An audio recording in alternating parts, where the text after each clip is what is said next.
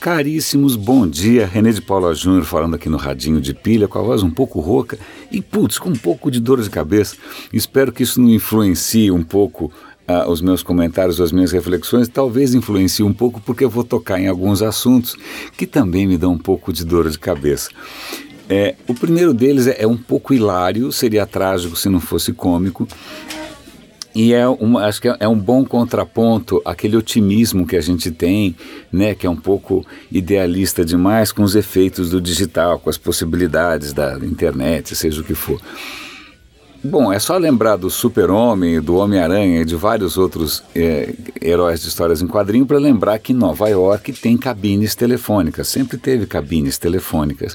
E que essas cabines telefônicas, com o tempo, foram se tornando obsoletas. Né? Por que, que você faz com a cabine telefônica se todo mundo tem celular? E aí, acho que foi ano passado, ano retrasado, surgiu a ideia de transformar essas cabines telefônicas, porque afinal elas estão ali, né? elas existem, elas estão cabeadas, elas estão conectadas, transformar essas cabines em pontos de acesso de Wi-Fi gratuito. Uau, que bacana, né? Você está dando Wi-Fi gratuito para as pessoas. Aí você pode até colocar um tablet ali, uma tela interativa para as pessoas eventualmente acessarem serviços tal bacana, né? Isso tem a ver com a Smart City, né? cidades inteligentes. Mas o título do artigo que eu vou apontar para vocês, ele, é, ele faz um contraponto entre Smart City e Dumb Humans, né? E humanos meio burros. Que na final não são tão burros assim, porque graças à fabulosa e infinita esperteza humana, essas cabines de Wi-Fi grátis viraram cabines de porn grátis. As pessoas estavam usando essas cabines para pornografia. Então existe mais um caso em que os policiais tiveram que interromper né, a masturbação pública de alguém numa cabine de vidro, o que não é um belo espetáculo. Então é, é engraçado, eu estou achando essa ideia curiosa, não porque seja novidade a questão do porno na internet, a questão não é isso. A questão é você ter um plano de né, público de, de smartphone, mas que é tão inocente que não prevê essa, essa, esse abuso que é praticamente instantâneo. Vou contar uma anedota pessoal. Eu, eu trabalhei, sei lá, 15 anos atrás, no mínimo, ou 16 anos atrás, em 2000, num projeto de e-commerce de uma loja. Era a primeira loja, é, é o primeiro projeto de e-commerce global dessa loja.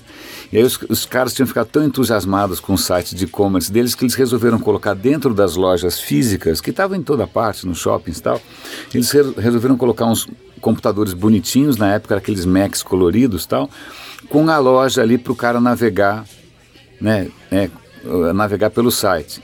Cara, o dia inteiro os caras tinham que ir lá ver se os caras não tinham colocado porn. E aí toca tentar colocar algum filtro nas máquinas para o cara não conseguir acessar porn dentro da loja. Então, pois é, se, se, se, o pessoal de Nova York tivesse me perguntado há 16 anos, eu já sabia que tudo tende ao porno. Bom, a segunda questão é o oposto disso. Na verdade, é um artigo do Pedro Doria bastante interessante. Eu vou dar link aqui. É, sobre uma ação, uma decisão do Facebook com relação ao que o Facebook considerou, entre aspas, porn, mas não era porn, era uma das fotos mais importantes historicamente, que é uma foto que mostrou o horror da guerra do Vietnã é, para todo mundo, que é uma foto de uma. Fazer agora, fazer um parêntese aqui, na, na guerra do Vietnã, como os guerrilheiros se escondiam na selva, uma maneira de você né, é, lidar com isso, você não, não, os militares americanos, foi inventar uma coisa chamada napalm. Napalm é uma substância que mistura gasolina com um pó de alumínio, é uma substância gelatinosa, você esparrama isso e incendeia, e isso queimava as florestas, então se queimou as florestas, os guerrilheiros estão expostos, né? Só que, convenhamos, não é uma arma muito precisa, então isso quando pega em pessoas, em população civil, é um horror, porque aqui você pode pular dentro de um rio que você continua queimando, a coisa continua queimando debaixo da água. Então é uma arma atroz. É, essa foto mostra crianças fugindo de um vilarejo que foi atacado com napalm, e no meio da foto está uma menina nua, toda queimada, chorando que nem uma louca porque ela foi queimada com napalm. Essa, essa, essa mulher existe hoje, está viva, acho que mora nos Estados Unidos, inclusive. E essa é uma foto icônica, absolutamente icônica. E é, a, a, agora eu vou me embaralhei um pouco, mas acho que a presidente de um país nórdico, talvez a Finlândia, eu acho, agora me confundi um pouco, ela, na, na, página dela oficial do governo da Finlândia, ela resolveu relembrar a guerra do Vietnã, mostrando essa foto, que é uma foto realmente medonha. O Facebook censurou a foto porque era nudez infantil. E aí vem uma primeira questão. Primeiro, pô, que burrice, que os caras não percebem que isso não é pornografia, isso é alguma coisa pior que pornografia, que é o horror da guerra. Né? E, mas aí a, a, o questionamento que o Pedro faz, que eu acho justíssimo, é assim: o Facebook é só uma plataforma neutra ou ele pode começar a censurar algumas coisas? E se ele vai censurar, quem é ele para censurar algumas coisas? Por exemplo, quem é o Facebook para censurar o direito de expressão da presidente democraticamente eleita de um país absolutamente democrático, mostrando uma foto histórica? Né? É vamos dizer que é só uma gafe do, do, da inteligência artificial ou, ou essa plataforma global tem esse direito né, de definir quais são as regras do que é aceitável ou do que não é? Né? Então, essa é uma discussão que não é nova, é uma discussão que já vem de longe. Eu lembro, eu trabalhei no Yahoo, na época a questão é, puxa, se o Yahoo quiser entrar na China, ele tem que obedecer ao governo chinês? Sim ou não? Eu, em princípio, aliás, fui treinado a, a dizer que sim, toda plataforma tem que obedecer às leis locais. Senão, não vai. Senão, quem é você para né, que chega de fora, é uma empresa gringa que chega de fora, é, em português, claro, cagando regra sobre outras culturas. Então é isso que é o, o Facebook está fazendo. E para complementar essa, essa discussão, uma outra reportagem no Technology Review diz, é, mostrando uma decisão do Google de não mais permitir anúncios de empréstimos predatórios. É um tipo de empréstimo predatório que tem, normalmente tem consequências nefastas e o Google decidiu não mais permitir esse tipo de anúncio. A questão é, pô, obrigado, hein, legal, você está protegendo a gente dos caras ruins. Mas aí é lógico, tem, a, embora a sociedade civil, por um lado, fique feliz com isso, várias instituições, pera, peraí, peraí, peraí, você não é um órgão regulatório, você não é o governo, você não é uma democracia, senhor Google. Como é que você pode definir o que é aceitável ou não? Então, se você baniu esses caras, por que, que você não baniu fulano e cicrano? Né? Ou por que, que você ainda permite Beltrano e sei lá mais quem? E esses, tanto o Google quanto o Facebook, na verdade, eles jogam um jogo que é um pouco hipócrita, que é um jogo dúbio, que na hora que interessa, eles se consideram veículos. Mas isso normalmente tem algumas implicações, né? Desde questões jurídicas, legais, fiscais, né, de receita. Aí, nessa hora, quando não é favorável, fala, não, não, não, eu não sou um veículo, eu sou apenas uma plataforma tecnológica.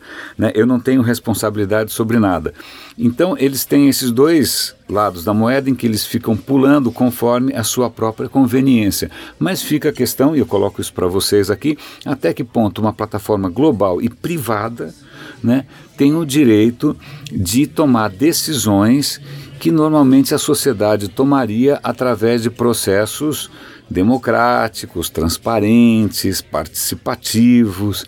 Né? Então, nesse mundo em que a gente está cada vez mais exposto a essas plataformas globais, e aliás eu estou com uma amizade aí sendo abalada por diferenças de opinião com relação ao bendito Uber, que eu questiono imensamente, porque eu também acho que é uma empresa bilhardária multinacional que entra como um trator em qualquer país, passa por cima de qualquer legislação, né, põe o preço que bem entender, né, e as pessoas acham legal porque o carro tem banco de cor e você paga menos. Né, é, eu, por sei lá, por temperamento, valores, educação, etc., eu tendo a achar esse tipo de postura do Uber eticamente questionável, mas muita gente chama isso de inovação.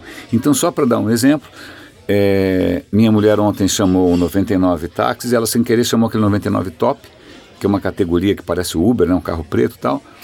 E no final da corrida ela estranhou porque deu 10 reais a menos do que o normal. Aí o cara falou, não, não, não, é que o aplicativo, eu nem liguei o taxímetro porque o aplicativo do 99 ele calcula o valor e o valor que ele deu foi esse. Ela falou: desculpa, em primeiro lugar, se o senhor é um taxista, o senhor é obrigado por lei a usar o taxímetro, senão o senhor perde a licença. Em segundo lugar, né, quem define esse preço não é o 99, a prefeitura definiu esse preço, então eu vou pagar os 10 a mais, quer o senhor queira, quer não, porque essa é a coisa certa a ser feita. Então, isso só para reforçar que ética de verdade é quando a ética dói no bolso. Nesse caso, né, mesmo que tenha doído no bolso, minha mulher, da, de quem eu muito me orgulho, é, preferiu é, gastar mais, mas dar uma lição de moral é, num cara que estava né, tentando é, substituir um, uma lei, uma, um, todo um mecanismo que foi definido pública e democraticamente por a, uma decisão de uma plataforma que quer passar por cima de tudo. Mas, de novo, questões humanas são sempre polêmicas, questões humanas permitem vários lados. O meu lado é esse e eu estou manifestando aqui. Se você tiver outra posição, por favor, comente.